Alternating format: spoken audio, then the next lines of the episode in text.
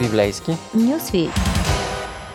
Здравейте, приятели! Аз съм Ради, а в библейски Нюсвит разлистваме Евангелието на Марк. Продължаваме от там, където спряхме. Марк 15 глава. И заведоха Исус на мястото Голгота, което значи лобно място.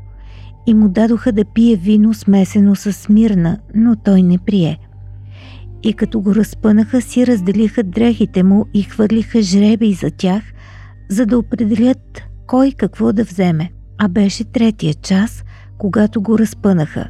И надписът на обвинението му беше написан така – Юдейският цар.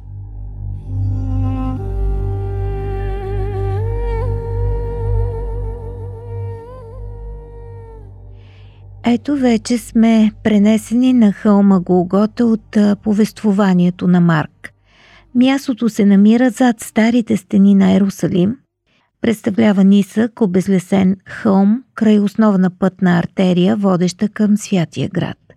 Там няколко пъти се опитват да дадат на Исус вино смесено с мирна. По традиция, ерусалимските жени служат по този начин на осъдените затворници, т.е. предлагат им силен опият, който да притъпи болката и да замъгли ума в този страшен момент. Исус не приема. Следва техническата част на екзекуцията. Римляните не приковават дланите, както сме виждали по рисунките, а китките на ръцете, които мотават с въжета – Краката също са приковани към малка триъгълна котия. Така осъденият може да се повдига нагоре, за да диша. Има и малко парче дърво, наречено седло, което поеме тежестта на тялото. Повечето разпънати умират от задушаване. Кръстът се забива малко над земята на около 30 см. След като си свършват работата, войниците си разделят притежанията на осъдения – и това е оговорена част от тяхното възнаграждение. Всичко прилича толкова много на една от древните песни на Давид, 22-я псалом. Боже мой, Боже мой, защо си ме оставил? Боже мой, Боже мой, защо си ме оставил? Защо стоиш далеч и не ми помагаш? Нито внимаваш на думите на охкането ми. Боже мой, викам денем, но не отговаряш, и нощем, но нямам отдих. Минувачите, които се присмиват на Исус, съзнателно или най-вероятно не, произнасят същите ругатни от този псалом. Всички, които ме гледат, ругаят ме. Отварят устите си, кимват с глава и казват Той упова на Господа. Нека го избави. Нека го избави, понеже има благоволение в него. Марк ни съобщава, че това се случва около третия час, когато го разпъват. Той и останалите автори евангелисти описват събитията сдържано и сякаш целта им не е да провокират някакви силни емоции. Богословският въпрос е не как умира Исус, очевидно, но кой е Той и защо умира. Част от отговора е в надписа на обвинението срещу него, което гласи юдейския цар.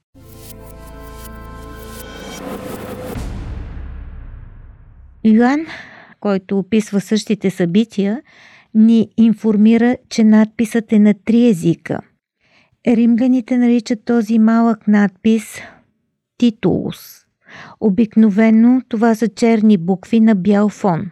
Официалното обвинение или се носи пред обвиняемия, или е поставено върху врата му – на мястото на разпятието табелата е поставена над Исусовата глава на самия кръст. Надписът на три езика цар на юдеите. За да ги подразни, Пилат поставя над кръста надписа, от който те очевидно се поят.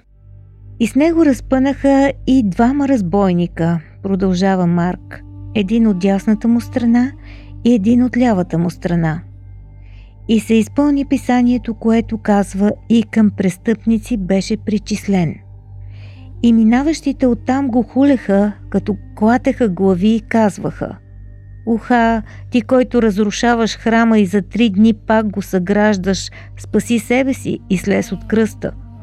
Подобно и главните свещеници с книжниците му се подиграваха, като казваха помежду си «Други е избавил, а пък себе си не може да избави». Нека Христос, царят на Израил, слезе сега от кръста, за да видим и да повярваме. И разпънетите с него го ругаеха. Минувачите го хулят. Вероятно в съответствие с процедурата на разпъването в римския закон, екзекуцията се провежда на място, което се намира на главния път, който води към Ерусалим. Ти, който разрушаваш храма. Тези присмивачи сигурно са лъжесвидетелите, които са в Синедриона по време на среднощния съдебен процес. Високопоставените мъже също се подиграват с Исус, с неговата сила – те продължават да искат знамения. Явно това е тяхната мантра. Ако видят как слиза от кръста, ще повярват в него. И привеждат факти. Други е избавил. Понятието избавям говори за физическо избавление. В крайна сметка, жителите на Ерусалим и околността знаят, че е възкресил приятеля си Лазар – и този Лазар е жив, всеки е могъл да говори с него и да му вземе интервю, както казваме днес. Затова и мъдреците на нацията, т.е. тези свещеници и старейшини, вижте, те не се опитват да отрекат чудесата на Исус, пък и няма как. Те просто ги квалифицират като сатанински изяви.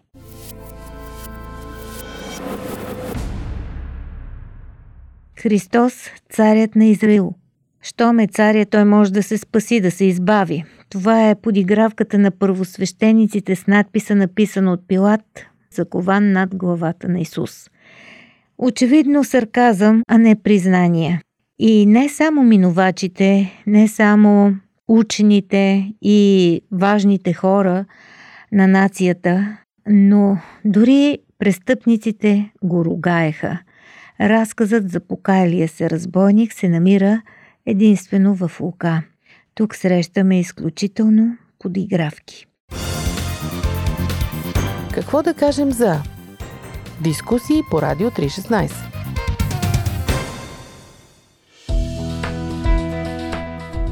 Радио 316, точно казано –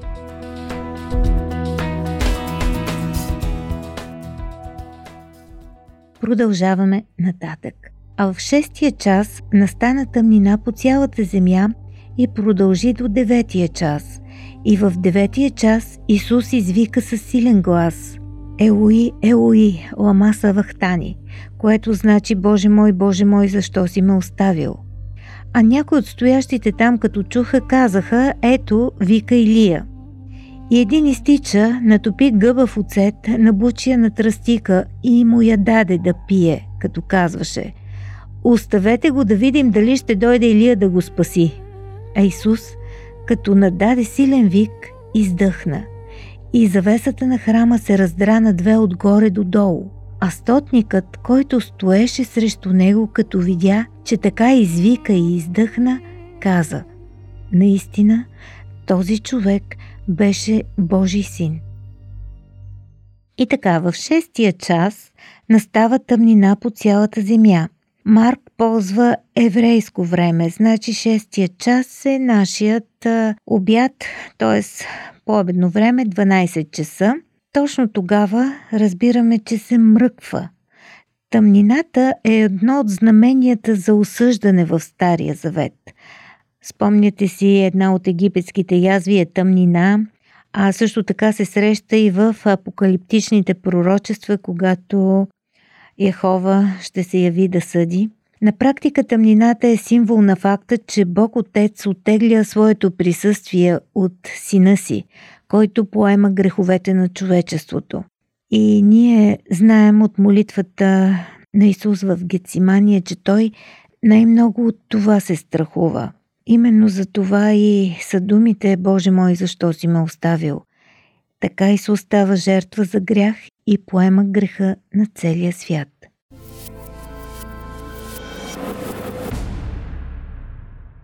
тъмнината не се вдига до 9 час, т.е. от 12 на обяд до 3 след обед тя покрива кръста.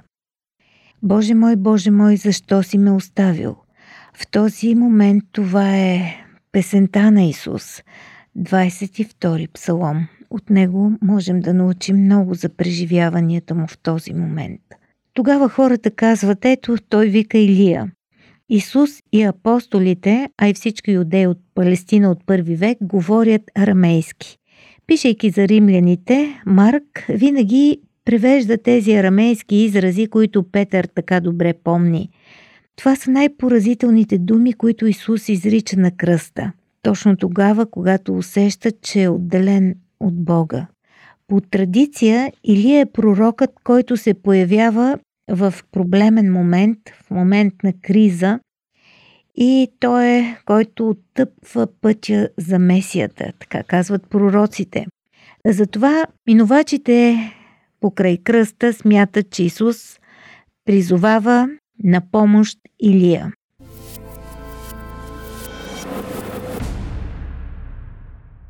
Устните на Исус са толкова пресъхнали, че той има нужда от вода, за да произнесе последните си думи от кръста.